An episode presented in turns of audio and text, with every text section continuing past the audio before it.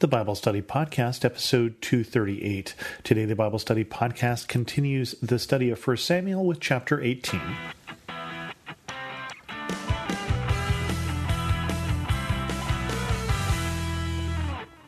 Welcome to the Bible Study Podcast. I'm your host, Chris Christensen. As you may recall, in the first 17 chapters in 1 Samuel, we've been dealing with first the prophet Samuel, then King Saul, and then Saul loses favor with God, and so David is appointed or anointed king, and yet he's still a boy, so he's not king yet. Saul is still king, and that may not go so well as we start to see in this chapter, because Saul has been told he is no longer going to be king, but he hasn't been told who's going to take over for him. In the last chapter, David slew Goliath, and so you would think that things are going very well for him at this point, because he's certainly going to become a local hero, and that's going to be the start of trouble. Saul's growing fear of David, 1 Samuel 18. After David had finished talking with Saul, Jonathan became one in spirit with David, and he loved him as himself. From that day, Saul kept David with him and did not let him return home to his family. And Jonathan made a covenant with David because he loved him as himself. Jonathan took off the robe he was wearing and gave it to David, along with his tunic and even his sword, his bow, and his belt. Whatever mission Saul sent him on, David was so successful that Saul gave him a high rank in the army. This pleased all the troops and Saul's officers as well. When the men were returning home after David had killed the Philistine, the women came out from all the towns of Israel to meet King Saul with singing and dancing, with joyful songs, and with timbrels and lyres. As they danced, they sang, "Saul has slain his thousands, and David his tens of thousands."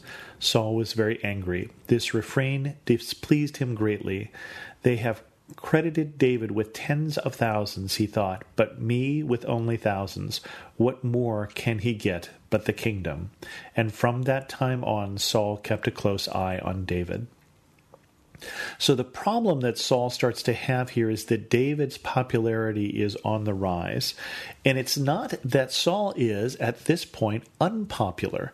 The people are singing the praise of Saul. They even gave him top billing, but they said David was more successful as a warrior. And David has been more successful as a warrior. I mean, this is true, but remember the position that Saul finds himself in is he's been told you can be replaced. And so he starts to look behind every shadow to see who is going to replace him, and his eye now falls on David. What more can he get but the kingdom? And this is the person who was promised the daughter of Saul in marriage. If someone would slay Goliath, that was what they were going to get. And now Saul becomes jealous. But Jonathan has a very different reaction. Jonathan is an interesting person as we study him in 1 Samuel, and a very wonderful person. Samuel's told Saul that God is going to appoint another king, and so Jonathan is not going to become king. But yet, you get the impression Jonathan would actually have made a wonderful king, because Jonathan's heart is true to God. Jonathan has wonderful faith in God, as we saw in the previous three chapters ago, when Jonathan went out and said, if God intends for us to be victorious, we'll be victorious, and it doesn't matter that it's just you and me to his shield bearer.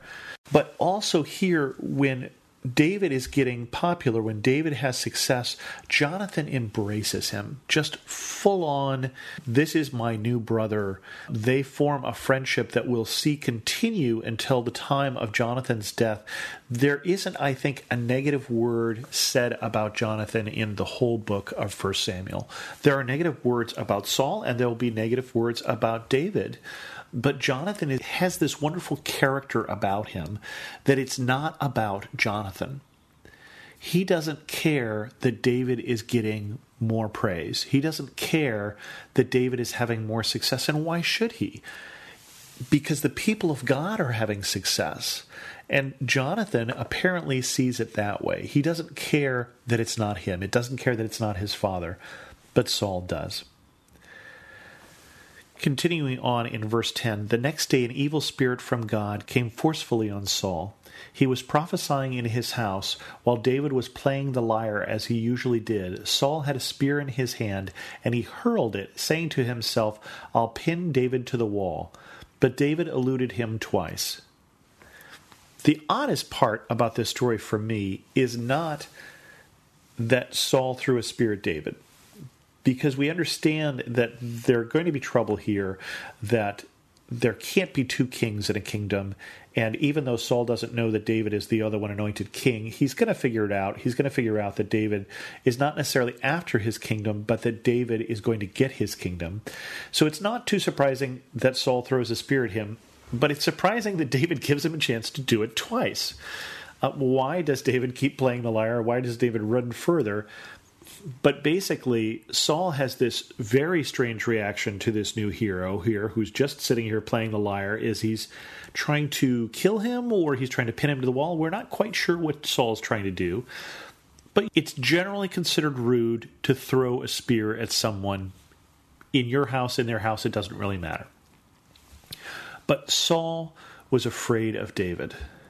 That's what it says here. Saul was afraid of David because the Lord was with David, but had departed from Saul. So he sent David away from him and gave him command over 1,000 men. And David led the troops in their campaigns. In everything he did, he had great success because the Lord was with him.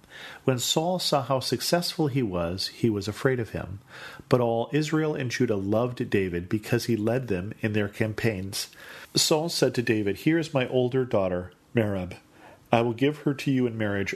Only serve me bravely and fight the battles of the Lord." For Saul said to himself, "I will not raise a hand against him. Let the Philistines do that." And so one of the reasons apparently that Saul sends David out on these campaigns is that campaigns are a dangerous place, and Saul seems to have this hidden agenda that maybe if he sends David away, David won't come back. Now, granted, he's saying this to a person who he's just offered his daughter in marriage to. So that's rather strange. And continuing on from verse 20. Now Saul's daughter Michal was in love with David. And when they told Saul about it, he was pleased. "I will give her to him," he thought, "so that she may be a snare to him, and so that the hand of the Philistines may be against him." So Saul said to David, "Now you have a second opportunity to become my son-in-law." Then Saul ordered his attendants, "Speak to David privately and say, 'Look, the king likes you, and his attendants all love you. Now become his son-in-law.'" I'm going to say that among the reasons to marry your daughter to someone, among the good reasons, is not to ensnare them so that the hand of the Philistines may be against him. That this is not good motivation on Saul's part. He is basically hoping that David will fall in love with his daughter, marry him, and then somehow be distracted when he's in the next battle with the Philistines and die. So this is gone to a level here that is not just paranoid, but actively plotting against David and lying to him. "Look, the king really likes you. Look, shouldn't you become his son-in-law? He's so fond of you." Of course, he's thrown the spear at you twice and he's trying to get you killed. But other than that, he's so fond of you. They repeated these words to David, but David said, "Do you think it is a small matter to become the king's son-in-law? I am a poor man and little known." When Saul's servants told him what David had said, Saul replied, "Say to David, the king wants no price for the bride than 100 Philistine foreskins to take revenge on his enemies." Saul's plan was to have David fall by the hand of the Philistines. When the attendants told David these things, he was pleased to become the king's son-in-law. So before the allotted time elapsed, David took his men with him and went out and killed 200 Philistines and brought back their foreskins. They counted out the full number to the king so that David might become the king's son-in-law. Then Saul gave his daughter Michal in marriage. When Saul realized that the Lord was with David and that his daughter Michal loved David, Saul became still more afraid of him, and he remained his enemy the rest of his days. The Philistine commanders continued to go out in battle, and as often as they did, David met with more success than the rest of Saul's officers, and his name became well known. So first of all, this is a gross story because Saul not only wants to have David killed, but he wants to get David killed by giving him a task that is too difficult, this going out and killing 100 Philistines. Well, David goes out and kills 200 Philistines, but does he have to say, bring back their foreskins? But that's what he gives to David. And he gives that to David again as a test. He gives that to David as a difficult task that he's hoping that David will fail in and die. But he doesn't fail. In fact, he is twice as successful as Saul was asking. And again, Saul could have looked at this with, David is now my son-in-law, and so my line will carry on, if not through Jonathan, through David. But Saul is not thinking clearly. Saul is not thinking of necessarily what's best for the nation. Saul is thinking about Saul. And when we think about ourselves, we are liable to fall into the trap that Saul does. And Saul just gets more and more jealous and more afraid of David. David, who doesn't even think he is worth becoming the son-in-law of the king.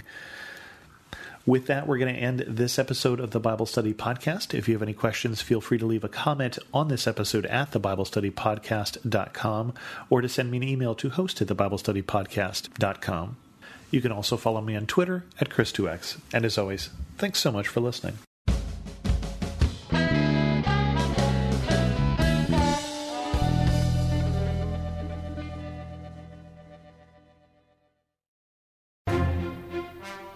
Once in a generation, a podcast comes along with the power and eloquence to inspire us all.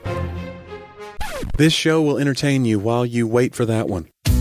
Join two best friends, author and former history teacher John Driver and comedian Johnny W. for hilarious and authentic conversations about life, history, culture, faith, and everything in between. You can listen to Talk About That wherever you find your podcasts or at lifeaudio.com.